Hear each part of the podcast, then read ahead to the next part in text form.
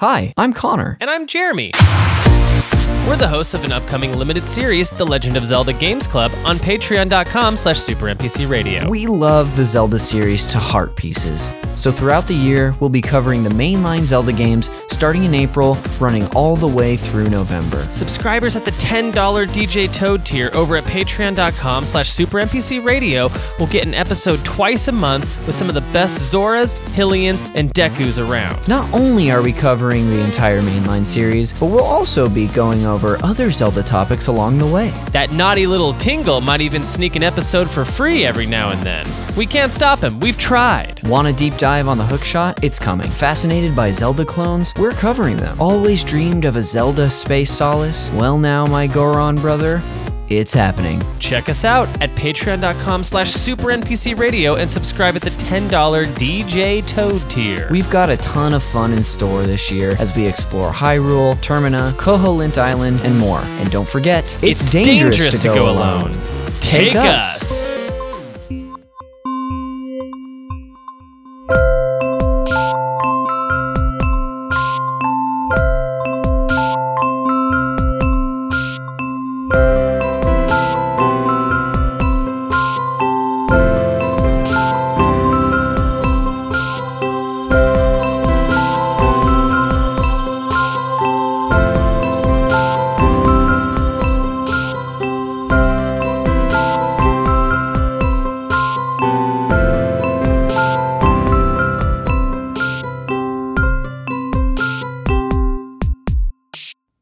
Welcome back to Call Me By Your Game, which is the podcast where I, your host, Connor McKay, bring on a guest to talk about a video game that is special to them and why. On the show, you might know that we talk as much about what made playing the game special and fun and what the guest might enjoy about it as we will about the context around when and how they fell in love with it for the first time, or maybe even just experienced it. I never know. It'll be fun to hear from our guest today.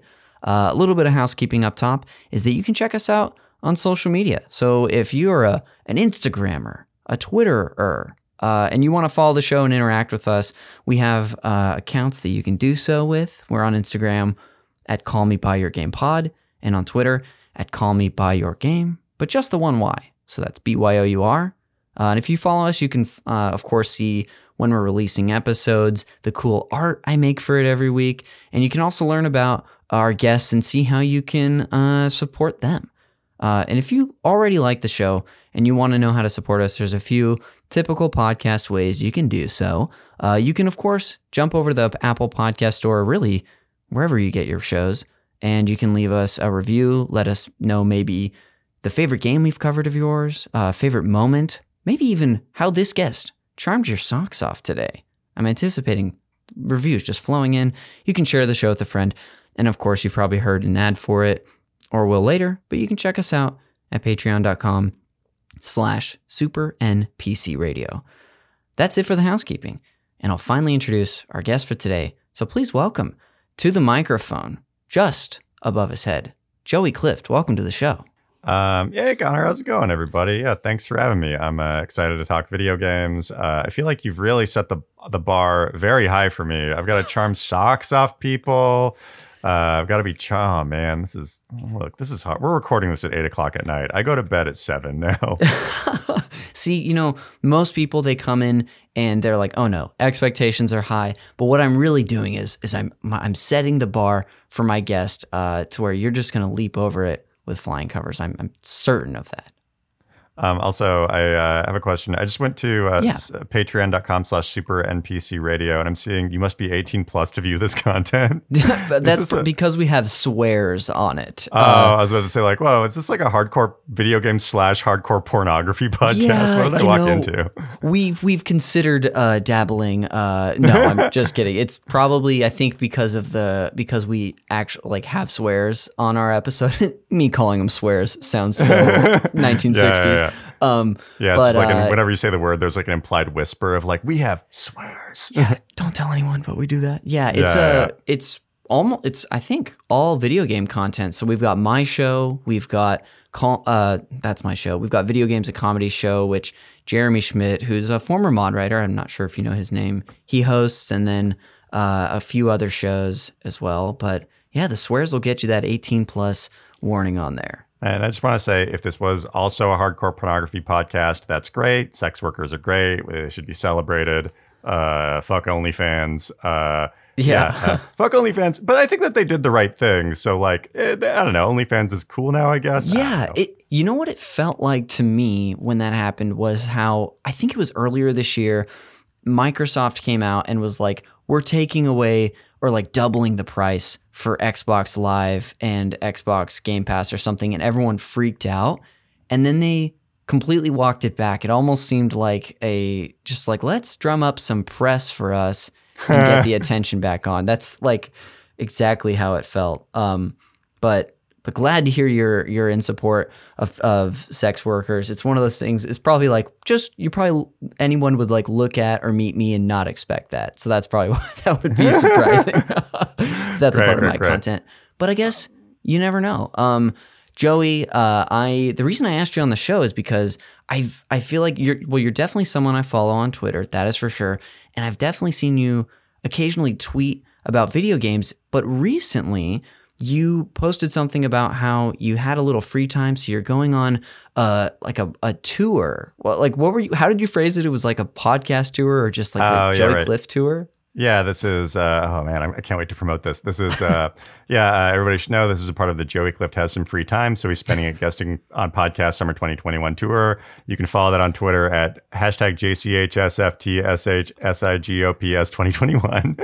Is Um, that? Can you actually follow that? Uh, yeah, no, that's a real hashtag.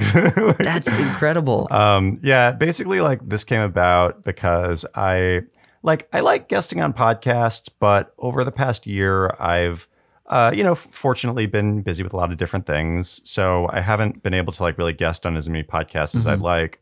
And I um just finished a gig in late June and had basically like a month or so off, and so I was like, oh, like I've got a lot of you know like you know, Twitter DM requests and random friends who asked me to be on their podcast and stuff Yeah. like that. So I was like, oh, I should just say yes to all of these and try to record all of them in like a month. And then after, like, as I was getting ready to do the first one, I was like, oh, that'd be really funny to package this as like a tour because it's like, you know, people will go, like bands will go on tours to different cities. And I was like, oh, that'd be funny to make a podcast tour. Uh, and then like, you know, from there, the, you know, that we're all improv nerds, but the if this is true, what else is true of that is like, okay, so if this is a tour, I should probably have a poster. Yes. So I got Brian McGovern to make a really cool podcast poster or uh, podcast tour poster. I'm thinking about getting t-shirts made. And I might Oh uh, pay to get to get a billboard on Hollywood promoting this.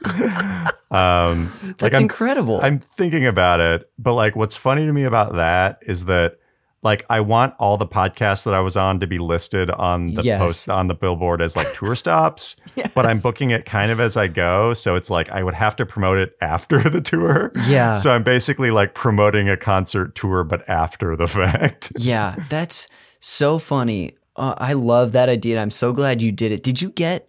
I mean, because I reached out to you, I was like, "What the heck? He's throwing it out there. Like, I may as well hit him up." Um, was that something that you uh, just started receiving a flood of invitations of stuff too, or was it Yeah, more quiet I- I than would- I'm expecting? I would say uh, by you know by a flood I mean like I think I probably had like 15 16 requests from people that were just like, kind of like sitting in my DMs for a while Okay, and then probably when I started like publicizing the tour I probably got another like 6 or 7 people that like Nice. reached out so I, th- I think that in the end the tour will probably be like you know 12 to 15 podcasts which Cool. like that feels right that feels like enough stops for a tour right that seems like you have just found yourself in the perfect spot for it. Absolutely. Um, but I'm I'm also like just because it's fun to me to expand the bit. I'm counting like other stuff as part of the tour. Like I got asked to speak on a bunch of panels at a Star Trek convention Yes. in July, and I was just like.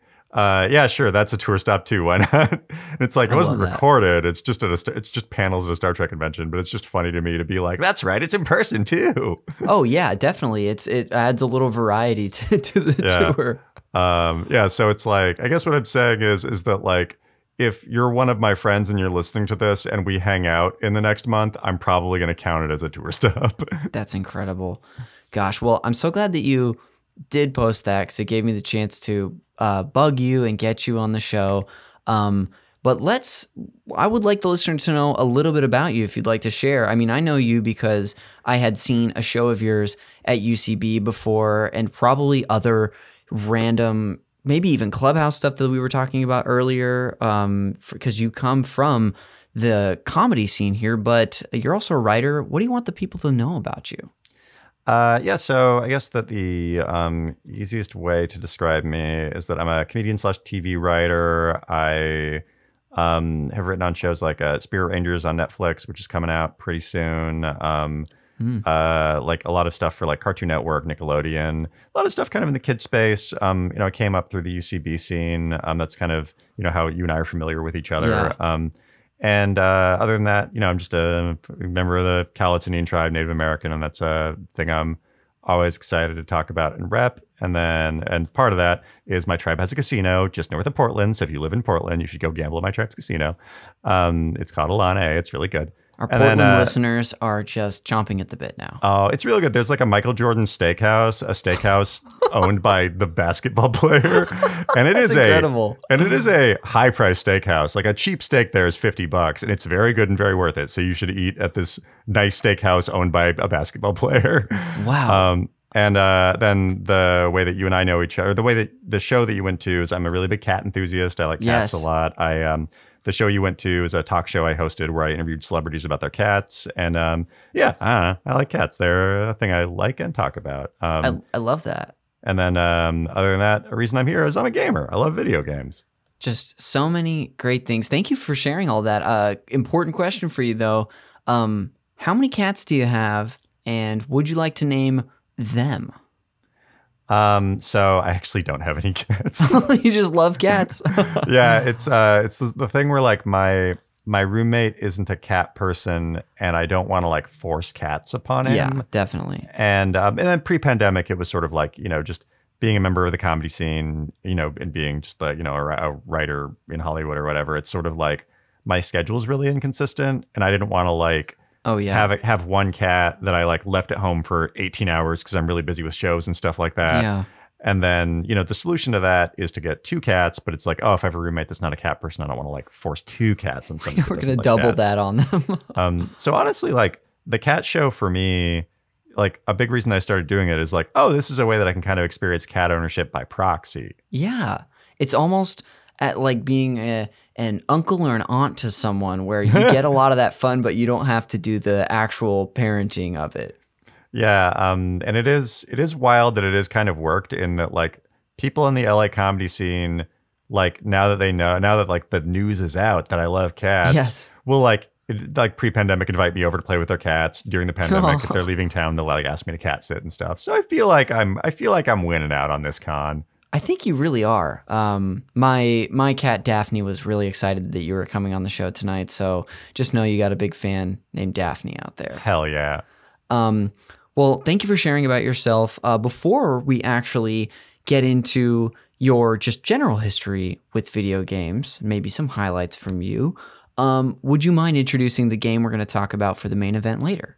Um, so the game that we're going to talk about is SOCOM U.S. Navy SEALs for the PlayStation 2.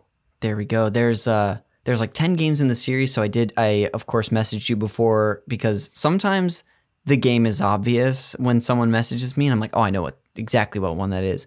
But then when I was like, "Oh, they all have almost the same name." I'm going to double Yeah. check. And they're all really just as generic as the name would tell you that they are. Yes. Awesome. Well, I'm excited to hear from you about uh, whatever you feel like sharing about that game later. But let's get into your history with video games. Uh, where I usually like to start, um, if if you know you can remember this, is do you remember when you took like an interest in video games for the first time at all? So I, it's tough for me to point at a specific moment that is like the moment that I, you know, knew video games was going to be a major part of my life. Um, you know, I feel like growing up, like my grandma had an Atari, like I think a lot of uh, you know people of my generation did. Um, Cool. So whenever I would go to her house, we would play Atari. Um, my, I think that at some point, I'm not sure of the exact order on this, but um, like I got a Nintendo at some point. Like I think I just got it for Christmas or something like that Nice. for my mom and dad. And um like you know, I think that it's just you know something that I really enjoyed a ton growing up. I'm also just like you know, like growing up uh like I'm you know kind of dorky, uh, you know, I'm not the cool person that you think on the podcast. I'm uh you know, I'm kind of kind of dorky, so I grew up like um you know, uh, being just, you know, sort of like a weirdo shut in that, you know, like kind of like Mhm. kept myself and read books and played video games and stuff like that. Sounds pretty cool to me. Yeah, yeah, yeah. So I think that like video games just sort of became like the thing that my siblings and I kind of related to each other on, and the thing that just my parents and like, you know, relatives knew that I loved. And it kind Sure. of became like, I would say a good center point of like a lot of my friendships kind of in like elementary school, middle school, junior high, high school, and stuff like that. Oh, And that like, you know, like uh the cul-de-sac that I grew up in, like all of my friends that lived in the cul-de-sac, we, we would go over each other's houses and we'd play Street Fighter or, you know, Doom or whatever. Um, you know, like uh going to like a blockbuster or whatever to rent um, a video game was like an easy thing for my parents to do on like a Saturday morning to keep us occupied for Yeah. the weekend. so, you know, I think it was just like an, a good way to like for my parents to like satiate our attention. Definitely. And um, yeah, you know, so I think that like especially somebody that kind of grew up in my era of like regular Nintendo, Super Nintendo, Nintendo 64, you know, into, you know, PlayStation, PlayStation 2 and stuff like that is like it just kind of became like the thing I would relate to people in my world and friends and stuff like that on. Um wow. yeah. That's awesome. I mean, I like like I said, I I'm pretty positive I had seen the occasional video game tweet, but uh, hearing you say that, I'm like, oh well, then I'm so glad you're on this show. This is a perfect show for you to be on because I love diving into stuff like that. Um, okay, that is that's really interesting. Do you have aside from I mean, and again, no idea what your relationship is to the game we're going to discuss today, but as far as other games go, do you have a few like highlights or like uh, a handful that you have really uh, fond memories of? Uh, yeah. So I would say that for me, probably. Um, I mean, I have a lot of games that I have like fond memories of. You know, definitely like yeah, the first Halo and Halo Two and stuff like that were like touchstone moments of like carting an Xbox in a milk crate over to a friend's house who has two Yes. TVs. You know, um, Pre milk crate challenge, of course. Yeah, yeah, yeah, totally, totally. Um, like, uh, yeah, not as many broken bones as the Milk Crate Challenge. No. um, uh, you know, like games like Smash Brothers. Um, you know, a lot of the early Nintendo 64 games, like, Oh, uh, yeah. like you know, Super Mario 64, Mario Kart, and stuff like that.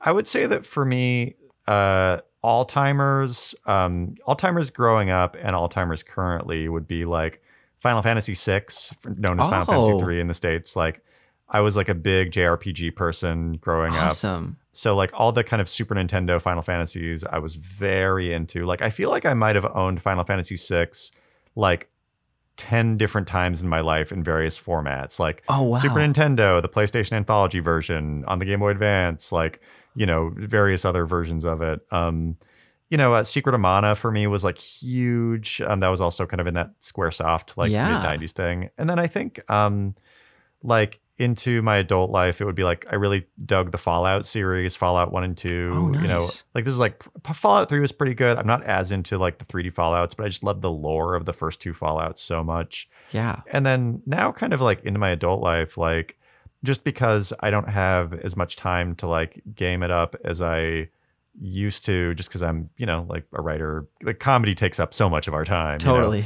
um like i really love indie games so Oh. um you know indie games that you can buy on steam that are like you know maybe like five six seven eight hours long um a lot of the recent highlights for that would be like uh darkest dungeon lisa the painful um like uh let's see what i'm trying to think of like what are super recent things that i've played uh, it's not an indie game but like mother 3 like the third earthbound game i really love the first earthbound i finally I Oh, played through most of Mother 3 on an emulator, the translated version in like the late 2000s.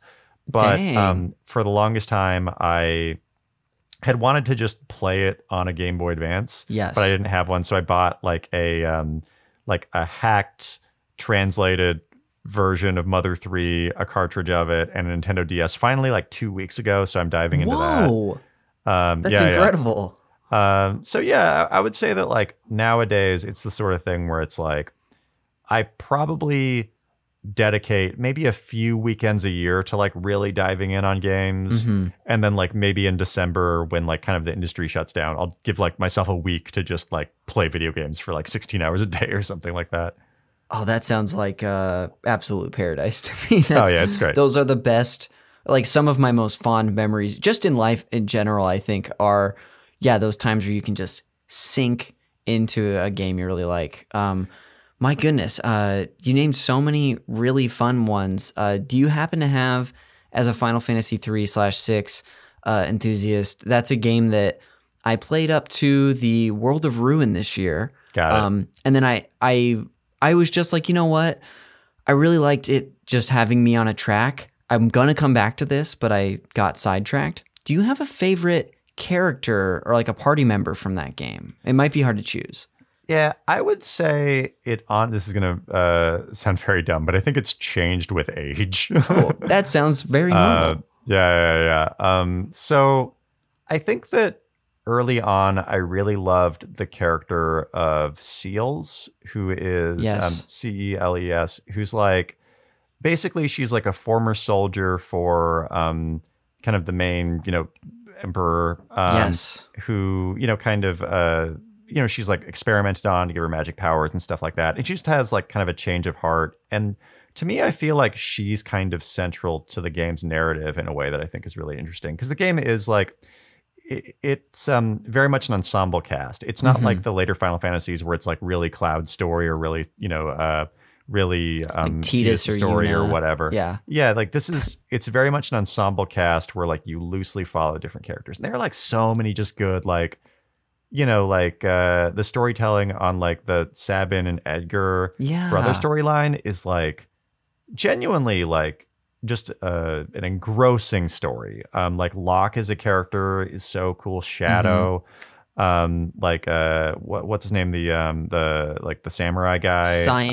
yeah, Cyan, like Yeah. his deal with like his entire town getting poisoned, and he's Oh like the only gosh, yeah. survivor. So it's like, oh, you get why that guy hates Kefka, and like Kefka as a character, there's like so much going on with him. Like it's just, it's just like such a, and like it's so crazy with Final Fantasy VI in that.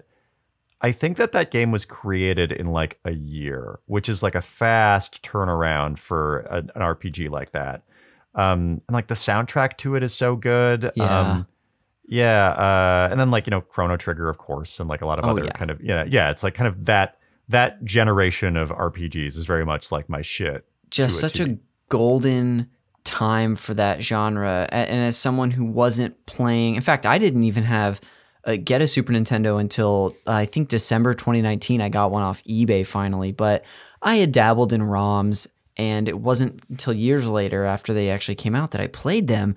And for me, I mean, yeah, I'm just very aware of and and uh, and have a deep admiration for that era. Like Earthbound has become one of my Yeah. all timers, and Chrono Trigger, and having not even finished it, Final Fantasy VI. So, yeah, it's such an awesome time. My I have a good friend who actually came on to talk about that game uh, earlier this year, and he listens to I think like every episode, so he's gonna love hearing you gush about that game. Um, you should play. Uh, like I've shouted this out on a couple podcasts, but you should really play Lisa the Painful. It's like Oh, it's a Steam RPG that's kind of like um, it's kind of like Earthbound, but for adults. In the, Okay. and I don't mean from adults in that like it's edgy. I mean like for adults in that like it's just telling a very complex story okay.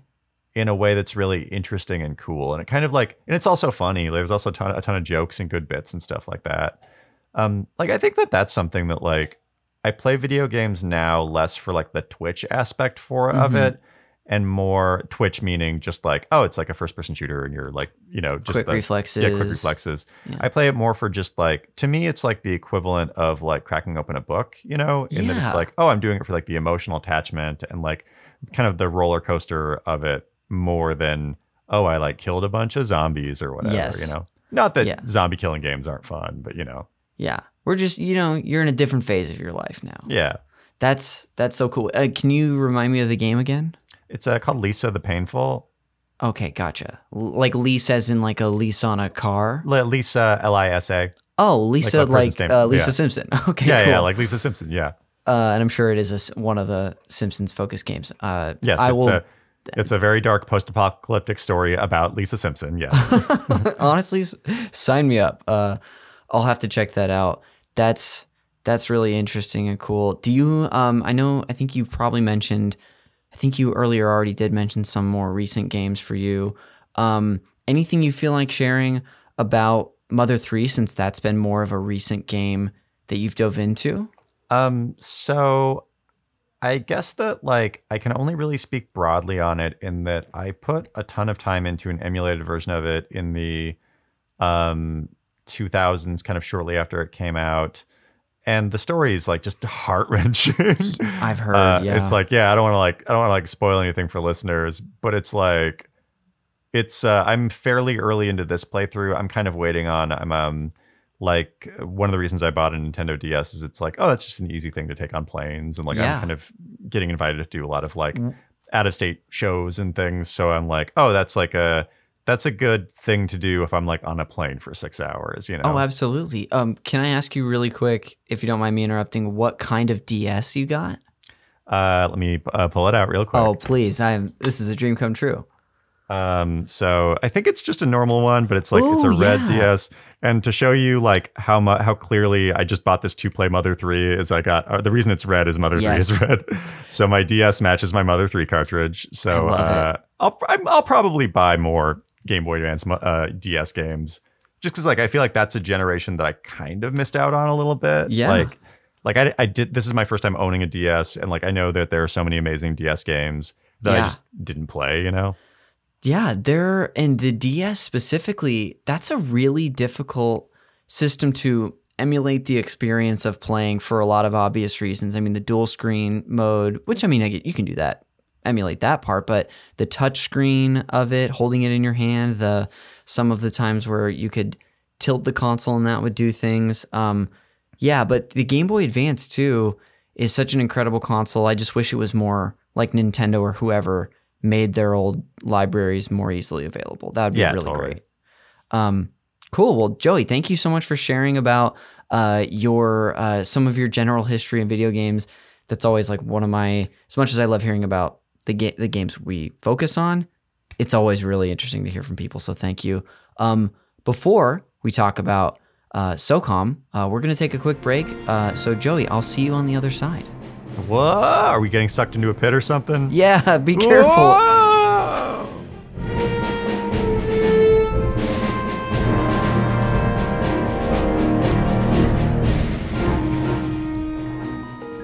Hello, my name is Jeremy Schmidt, and I host a podcast called Video Games, a Comedy Show. We pretend like we are morning radio DJs within the Mushroom Kingdom for exactly five minutes per episode before dropping it all together. We cover topics like our favorite video games to take on vacation, the birthday roast of Mario, favorite Desert Island PS2 games, and infinity more episodes. If you like to hold a controller and are prone to laughter, well then, Buster, I've got hours of stuff for you. Check out Video Games, a Comedy Show anywhere podcasts can be found.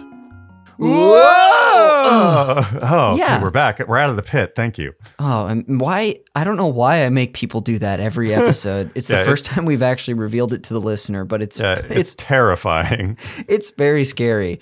There's no part of it that's enjoyable. No, It felt um, like it felt like my spine was getting ripped out through my eye socket. Yes, I oh, I was looking for the words to describe it, and you just nailed it for me. Um, well, you obviously have the agency and the choice to leave at any time, but I I hope you stick around.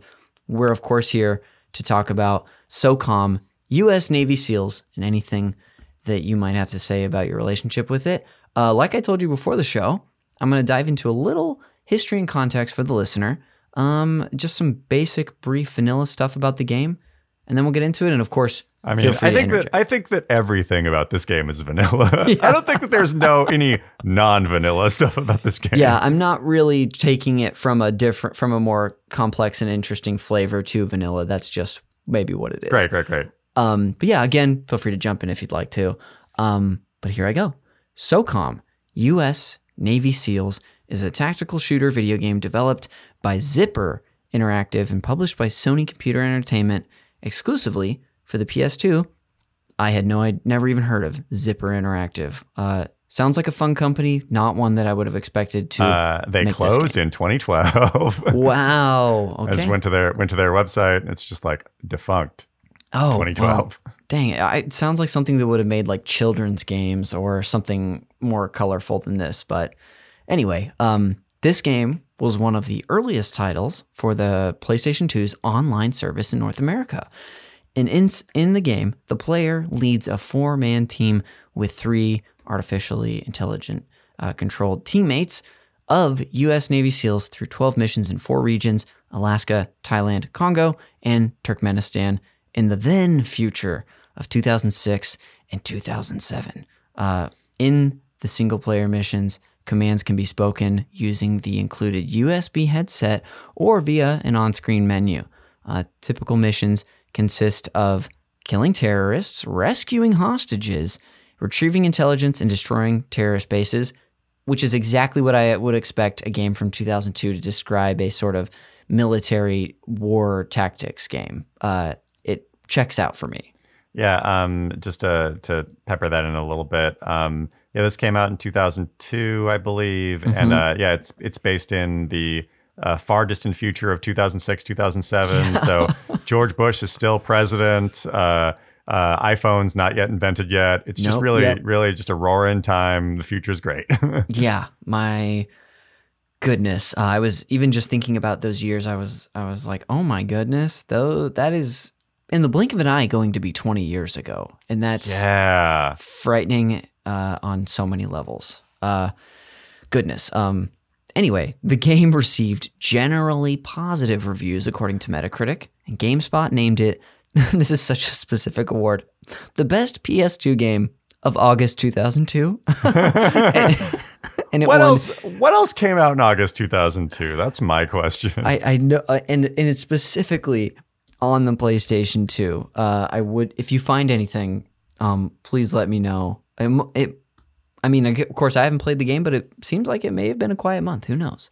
Um, while you're looking for that, it also won GameSpot's annual Best Online Game on the PS2 award. Must have been the first year that they had that, and it kicked off the SOCOM franchise, in which had 10 games in total. The last being SOCOM 4, released in 2011, which makes sense that Zipper closed the next year. Um, Um, any word okay. on that?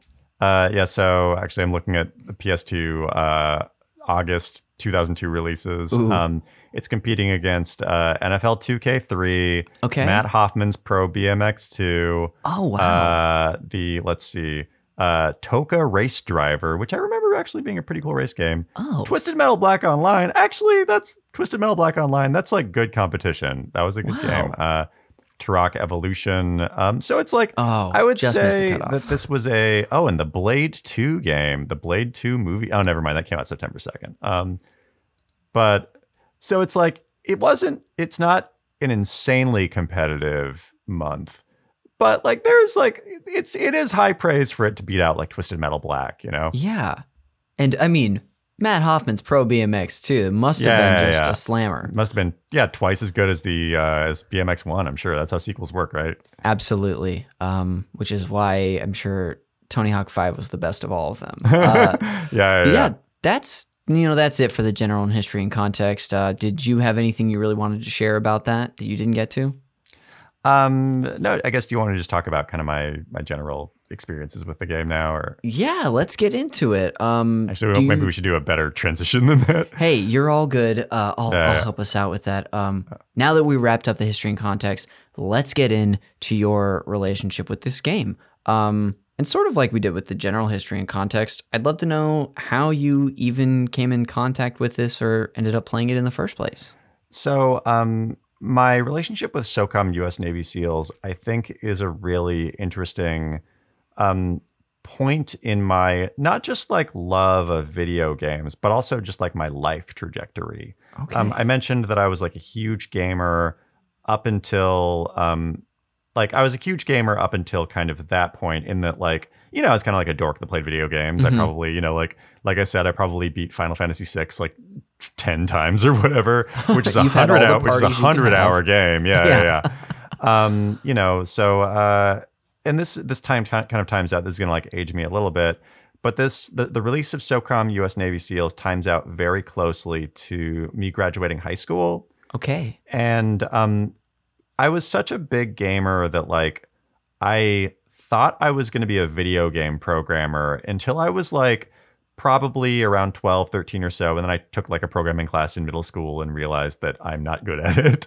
and I was like, oh, this sucks. Um, but video games still like rang really strongly in my life. And I'm somebody that like it took me a while to really grasp on like the thing that I wanted to do with my life in high school. Yeah. I liked comedy, I liked entertaining people, but I didn't necessarily know what that meant for me as a career. Yeah. And so, uh, you know, like I, I upon gradu- graduating high school, didn't have like college prospects. I was pretty sure that I was probably going to go to college just by virtue of all my other friends were doing it. yeah. Um, but you know, at the time, I was basically just like working part time at a Pizza Hut, um, working like you know ten hours a week or something like that, Yes. living with my mom, and you know, essentially playing video games constantly because like oh, I didn't have high school, I didn't necessarily have any like college plans on the horizon, so I didn't have like anything in life that I was really preparing for. Yeah. And um, so I got so I had a PlayStation 2. I got SOCOM, I think entirely just based on good reviews in like PSM magazine and stuff like that. sure. Um, and I um, was friendly with a lot of people at you know kind of a local video game store um, in Marysville, Washington, uh, kind of near where I grew up. Cool. And um, yeah, like it, it's something that had just been like well reviewed. And I also like growing up was primarily a console gamer, and I had a lot of friends who were PC gamers. So you know, like Counter Strike was insanely popular at the time, and really like rang heavily as like, oh, I wish I could like play Counter Strike with my friends, but I don't have like a good enough PC to do that. So um, I got SOCOM, SOCOM kind of with those emotions swirling around of like, okay. you know, this is like a fun online shooter that kind of feels like sort of a Counter Strike knockoff. It's also like well reviewed, and it's just like I love video games, so I guess I'll play this video game. And when I got it, I like dove in. I played it for probably 16 to 18 hours a day Dang. for probably like like it- this came out in you know early August, so probably from like the day that it came out for like probably like I would say a month or two. I played it pretty much constantly, yeah. and um, I remember like it's I I think that it's sort of the feeling of like you know if you're a kid and you eat sugar and then or, or you love sugar because you're a kid and then you you know eat 50 butterfinger bars and you're like i'm not sure if i like sugar anymore yes. so i like you know dove into this game played it a ton and then i just kind of realized like and started to think like oh why am i playing this it's Sure. you know it's a game that i enjoyed i had fun doing but like i said it's like i was playing it pretty much from like you know beyond sun up to sundown every day. Um like i so i gave like myself like little goals where i was like oh i wonder if i could get into like the top 1000 players.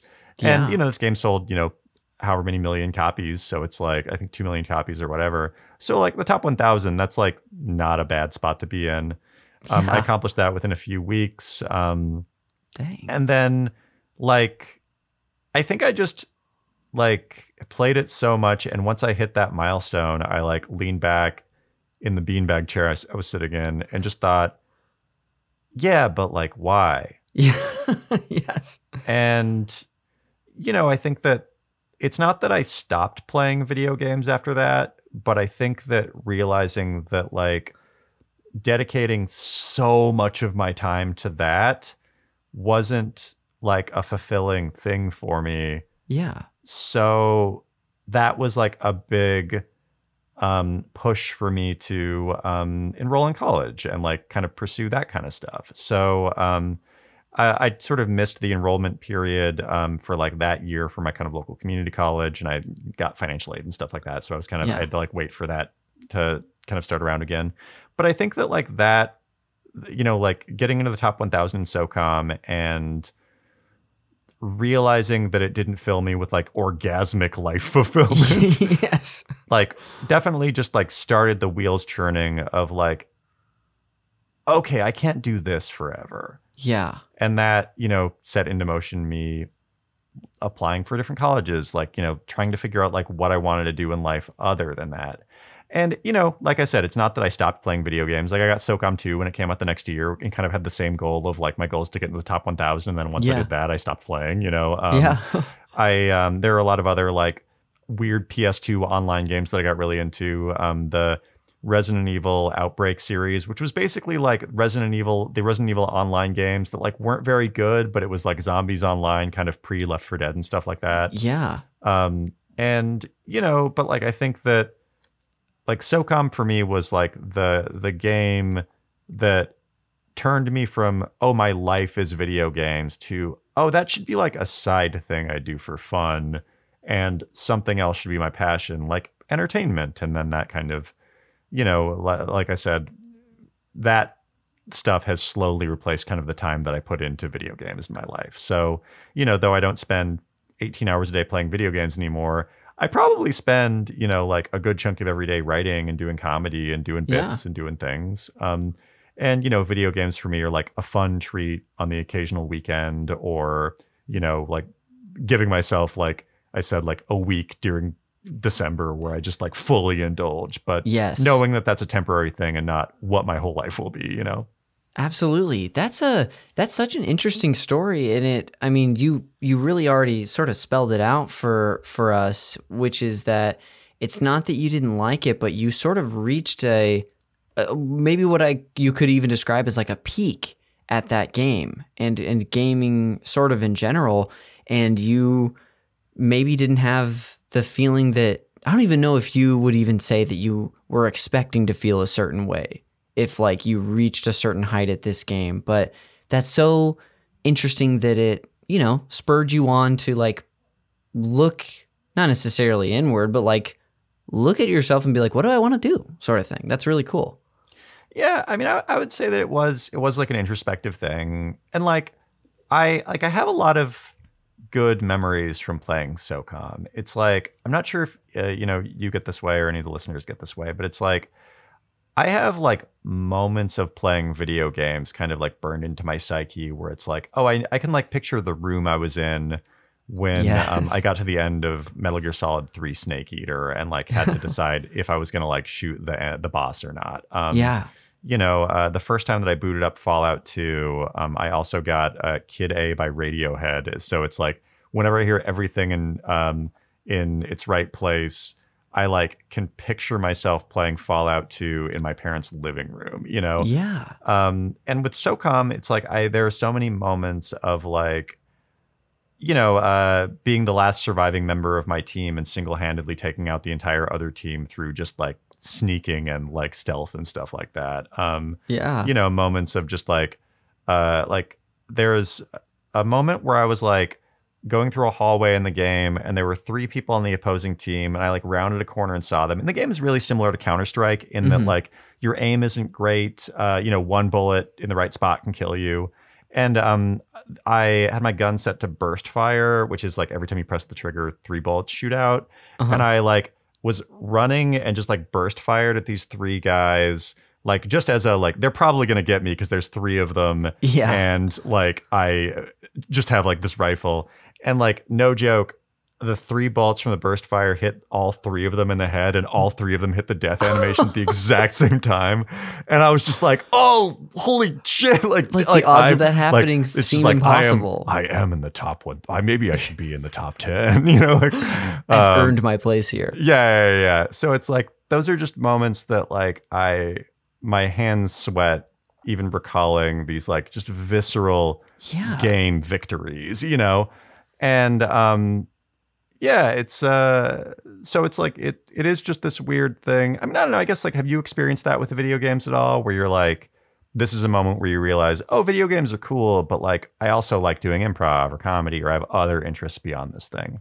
I think absolutely for for sure. It's it's strange being in sort of a an extended renaissance video game uh like or a video game renaissance for myself having been uh really back into it for a few years now but they're even every so often now playing games and I think if it weren't for the shows that I do it would be more extreme where I would fall off I still have moments where it's a reminder that I'm like, oh, I actually would like to be doing other things. I do have passions elsewhere. I have hopes and dreams and aspirations. So I can relate to that for sure. Yeah. Um, I, I feel like to me it's sort of the and this is something that like I'll still ask myself like if I'm sinking so much time into a video game. That's why like I have to like especially if it's like a massive game or like an MMO or like an online game or something like that. Like those are designed to make you want to play forever. So for Yes. me like I have to kind of like give myself a goal Oh, yeah. and um and then it's like once I hit that it's sort of like okay the I the game is beaten for me. You know, like Yes. I I I accomplished, you know, my goal was to get to level 100 in World of Warcraft or whatever. yeah, I did it. I don't have to play it anymore. I'm free. Like, you know. absolutely. Um and you know, I think that that's why like I said now kind of in as I'm getting older, I'm more interested in like, you know, games with narrative arcs that are like a, a 4-hour very well curated experience because it's shorter, but it's also like it's not just like, oh, I'm getting better at pressing the L button or whatever, you know. Yes, it sounds like, yeah, I mean, I'm sure just due to the fact that you have less time available for leisure, I would expect, being as busy as you are, it's nice to have consumable chunks of games like that. Um, but would you also say that maybe it has to do with, you know, you are a writer and you write for TV, you love, like, I would assume you love, like, narrative stuff like that. Is that why do you think that might also appeal to you, those sorts of types of games? I mean, I think that I'm just somebody that loves experiencing things that I haven't experienced. Yeah. So, like, um, and that's something that I really love about kind of the indie game renaissance is like, do you know what Papers, Please is? Yes, I do. Yeah. Yeah, What's so it's like- what's the director of that game's name? Uh, I forget, I forget his name, but um, yeah, they, they just released Obra Dinn, which is a Yes. yeah, yeah. Which I actually I didn't dig Obra Dinn quite as much, but um, but I like I I appreciate what they what he does as a developer creator. mhm. But Papers, Please is like a game where the game is uh, you work at the you work at the border of a vaguely titled Eastern European uh, country under Soviet rule, and your Yes. job is that you check passports to see if they're counterfeits or not. Yes. And it's like that's the game. Like the game is somebody gives you a passport and you have to like look through your info book and say like, oh, their like logo is tilted a little bit, so that means this is a Mm-hmm. fake passport. And um, it's like, oh, that's never something I'm going to experience in my life, but like through Papers, Please, I can experience this weird thing, you know? Yeah, that I gosh, you reminding me about that reminds me how much I'd like to play it. It seems like that would be such an interesting game to play. I mean, obviously it's a game, but it, I feel like from what I've heard, it seems like it's something that really uh, it presents you with enough of like a moral quandary uh, throughout that you're like, I don't know how to make the right like the what choice I should make here. Yeah, well, yeah, there, and there are definitely like moments like that in the game where it's sort of like, okay, this person has a clearly counterfeit passport, but it also seems like they would re- really be good for them to not be in the country that they're trying to leave, you know? Yeah, And um, yeah, I guess that like that's like to me, that's just more fulfilling as an experience than killing 500,000 people in SOCOM US Navy SEALs Yes. as opposed to 200,000 people in SOCOM US Navy SEALs. yeah, Um, absolutely. You know, it's like, yeah, like, and I, I think it might have been different if I got really into like, you know, kind of clans and stuff like that. Hmm like that's something that like just kind of felt like that was like too deep for me.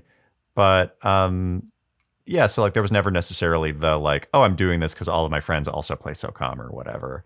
Yeah. um, but uh yeah so it is a so like b- because the social aspect is not necessarily there for online gaming with me like it's sort of like oh the narrative aspect has to be the draw you know Yeah, that's really cool. Um, speaking of which, you talking about um, since you were saying you didn't, you weren't playing with friends as much online in SOCOM. Were you just playing with like whoever was on, or did you have sort of a group?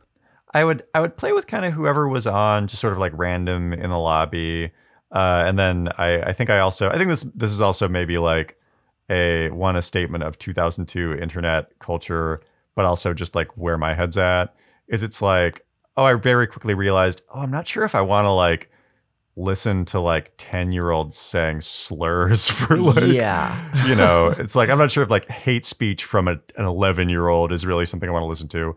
So most of the time, I honestly just like had the headset unplugged. And like sometimes if it felt like I was like playing with the same person for like a game or two and it seemed like they didn't suck, I would like jump on the headset and we would like plan strategies and things. Yeah. That's an interesting thing that I'm sure I don't play a lot of online games, let alone any that you can communicate with people uh, vocally, but that would be a really like interesting thing to navigate. Like, well, it's been long enough and they seem okay. I guess we'll just give it a shot here. Yeah, or it's like, oh, it's like we've been on the same team for like three different games now, and they seem like they seem like they know what they're doing. They haven't tried to like team kill me or shoot me in the back or Yeah. whatever. And like, I think that I think that there are definitely like weird micro friendships that I kind of formed in like those kind of times. Like especially like, you know, being a recent high school graduate when I was playing SOCOM, there are definitely a few people that I talked to that are that were like kind of in similar spots in their life and we just talked Oh, about like, oh yeah, that's weird to be in a spot where it's like you don't necessarily know what you're going to do next, so I guess playing SOCOM is the thing to do. Um, yeah. and but there's also like i think that that is like I- think that what it is with stuff like that and this could be like a thing kind of in my maybe like whole life is um growing up being so focused on video games i think i realized what i really craved more than just getting good at a video game was just like genuine human connection Yeah. and so I think that like those were the moments that I enjoyed more than like uh you know just killing a bunch of seals or whatever, you know. Yes. and I think that that's something that I realized that like you know comedy and the creative process of making things with people, you know, whatever it is that we do in the entertainment industry, like scratches the genuine human connection itch for me in a more real way than, like I said, uh, playing video games with hateful nine year olds, you know? yes. That Um, that checks out. The hateful 9-year-olds probably make it hard to feel that like genuine human connection. That's great. Yeah, like w- one of my favorite um, indie games um, of the past couple years is called, um, uh, I think it's called Kind Letters. Um, Okay. And the premise of the game, let me double check that. Kind letters, kind notes, or something like that. Um, and the premise of the game is to actually let me see. I literally wrote an op-ed about this last year, so I should know what this is. Um, um, so the premise of the game is that um, you it's an it's a massively multiplayer online game Okay. where um, you can uh, you receive letters from stranger actual letters from real strangers on the internet talking about what they're going through and you i think can choose to respond to their letter hopefully in a way that's also kind Hmm. about their current predicament uh, it's Oh. called kind words um, Okay. and um, so like that to me is just so it's such a cool way to like and it's all anonymous so it's you don't necessarily know whose letters you're getting you know Yeah. it's um putting personal details in the letters is like kind of discouraged um and um all that you can do is like you can read a letter send out a letter or reply to a letter that you've read. And then if you if somebody replies to your letter all you can do is give them a sticker. You can't it's not like a continuing conversation. Oh, sure.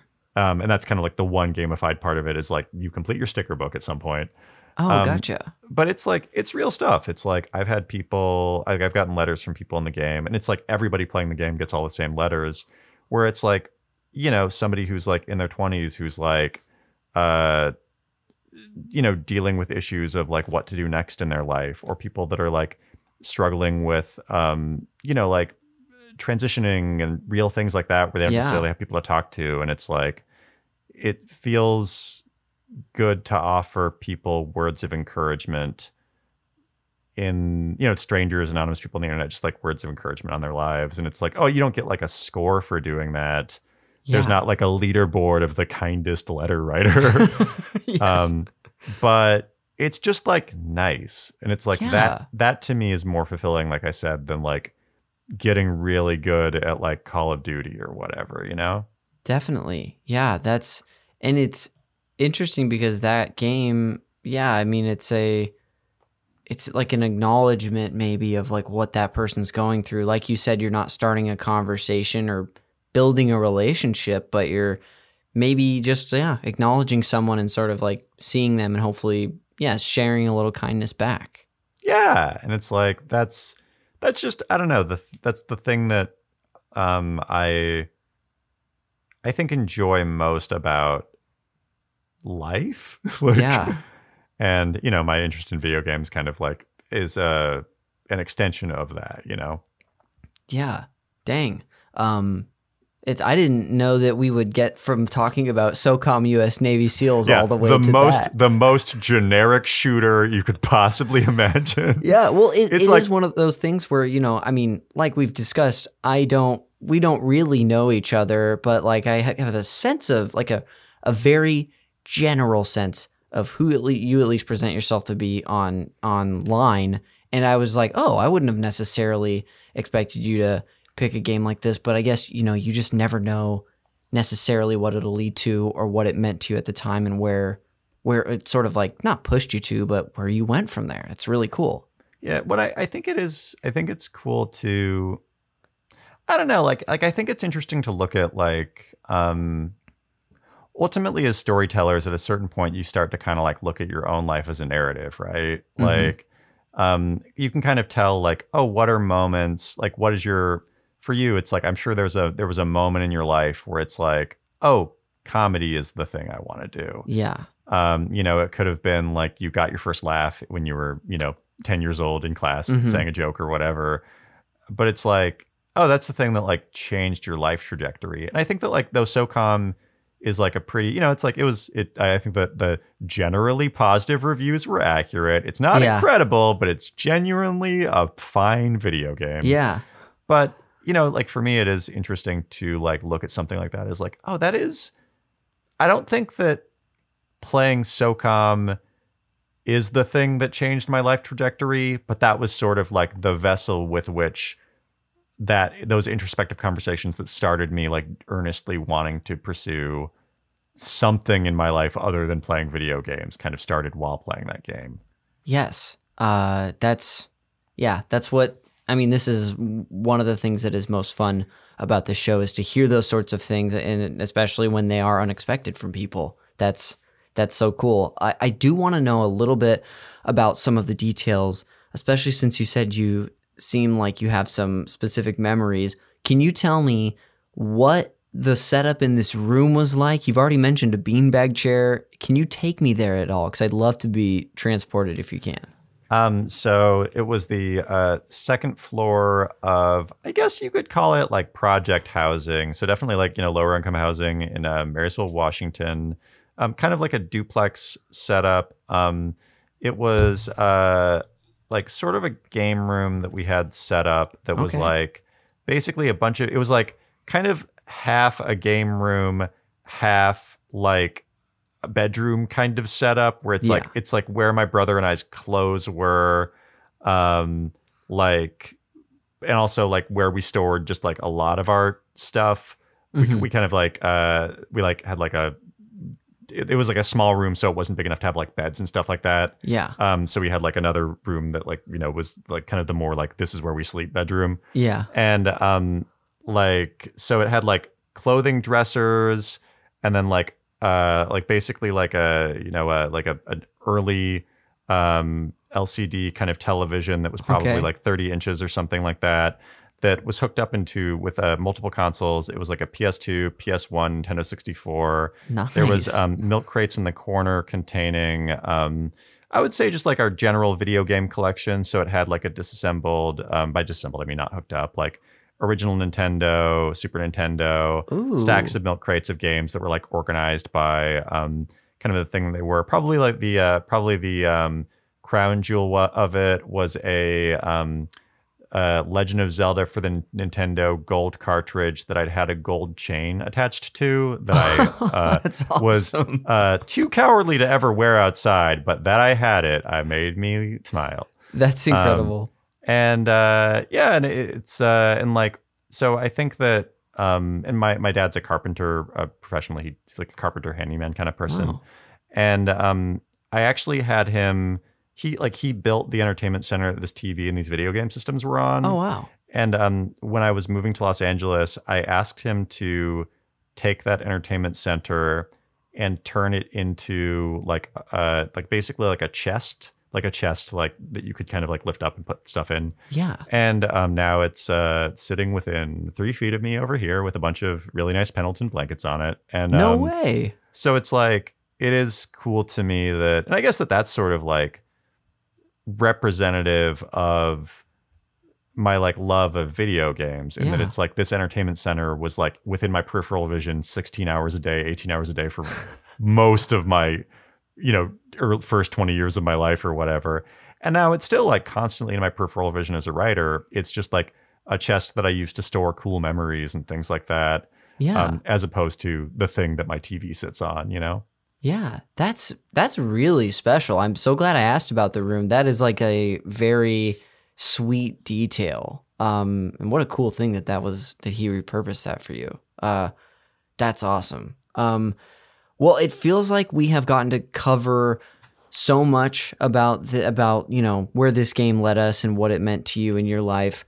Um, I do have some fun end of the show segments I'd love to do, but is there anything you either didn't get to say um, about you know you know maybe where this game kicked you off to or any memories, or do you feel like sort of wrapping things up for us? Um, I would say, okay, so one is another memory of the game that's like very insane to me. And I guess just like, I don't know, another just like insane luck memory is um, there was a, the game was set up in such a way where it was illy- really easy to see the leaderboard. The top 10 players for the day were listed, and the top 10 players of all time were like listed on the leaderboard. And then you could see like your number and where you are kind of in relation to other people. And my first time booting up the game, um, I legit looked at the name of the number one person on the leaderboard. It was like Illusion or something. and uh, the first game that I played, and this the game was popular. There were probably 100,000 people playing it, 200,000 Yeah. people playing it like this weekend. The first game that I played, I saw that Illusion was on the opposing team of me, like the number one guy in the game at the moment. Whoa. And my first time booting up the game, barely even knew the controls. And this is a guy that like had like very few very few deaths and a lot of kills. So he was like very very good at it. Yeah. And I rounded the corner the first round, turned and saw him as he was reloading his gun and blew him the fuck away. That's so it's like so it's like and that for me was a like and I think that even like my friends that were watching me play it were Yeah. just like, wait, was that the no? and I was just like, yeah, it was. was that him? Yeah, No yeah, yeah. way. And that's not a representative of me being as good as him. This was hundred percent me catching him with his pants down and Yeah. luckily knowing where the trigger button was.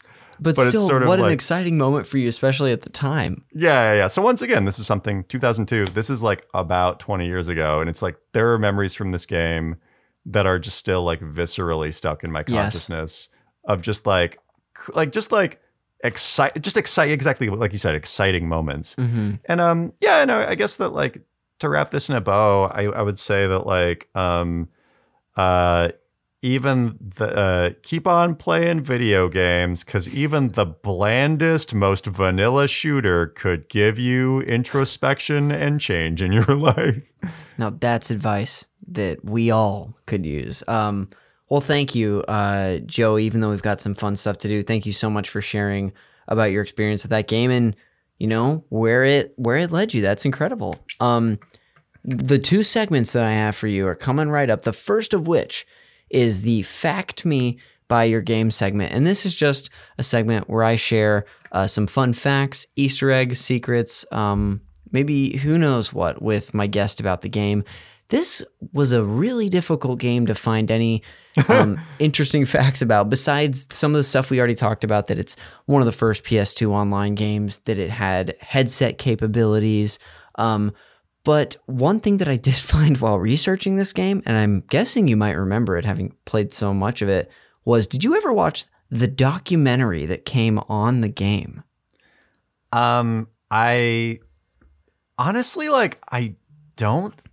I'm not sure if I did. Like, I like I like I know that there's a single player version of this game. I think I played one level of it, and I was like, Yeah. "This isn't online playing. Why would I do this?" Yeah. um, so maybe I watched it at some point, but I also think that if I watched it at some point, it was like definitely something that I did in the background while brushing my teeth or something. Yes, it is. So I watched most of it um, in like right before we hopped on because I had a little extra time, and it's just something you select from the main menu. It's like a 22 minute documentary about, and it's basically just like Navy SEAL propaganda. Yeah, yeah. It's, I'm sure it's war propaganda. Yes, and it's but it's so crazy because it's from 2002.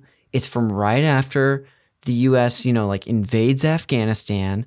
Um, they they touch on that a little bit, and some of the guys are talking about how it's go time, which is like you know Yeah, particularly in the light of the last few weeks, it's like really bizarre um, to watch that.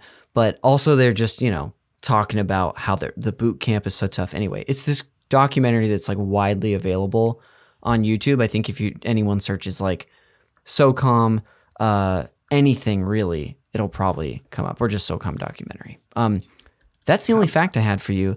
I'm, leaving, ve- I'm very curious to see. Uh, does this? How many views does this have? well, is this- there?